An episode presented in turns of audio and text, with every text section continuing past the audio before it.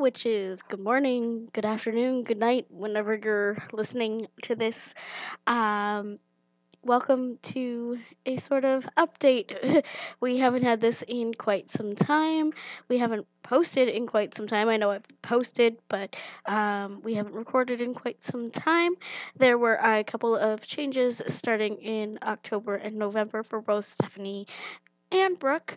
Um, we are currently moving, Brooke and my other half. Uh, and Stephanie is starting a new program in the nursing program. Um, so some changes are being made. Some things are having to be done. Um, my podcasting stuff is actually having to get packed away. Um, so there will not be any new episodes coming up. The ones that we have out are the ones that I have edited and gotten out that we had recorded. Uh, we might be able to do some, but I am not promising anything um, just because uh, everything is still up in the air, even though uh, very shortly we have to be out of our place.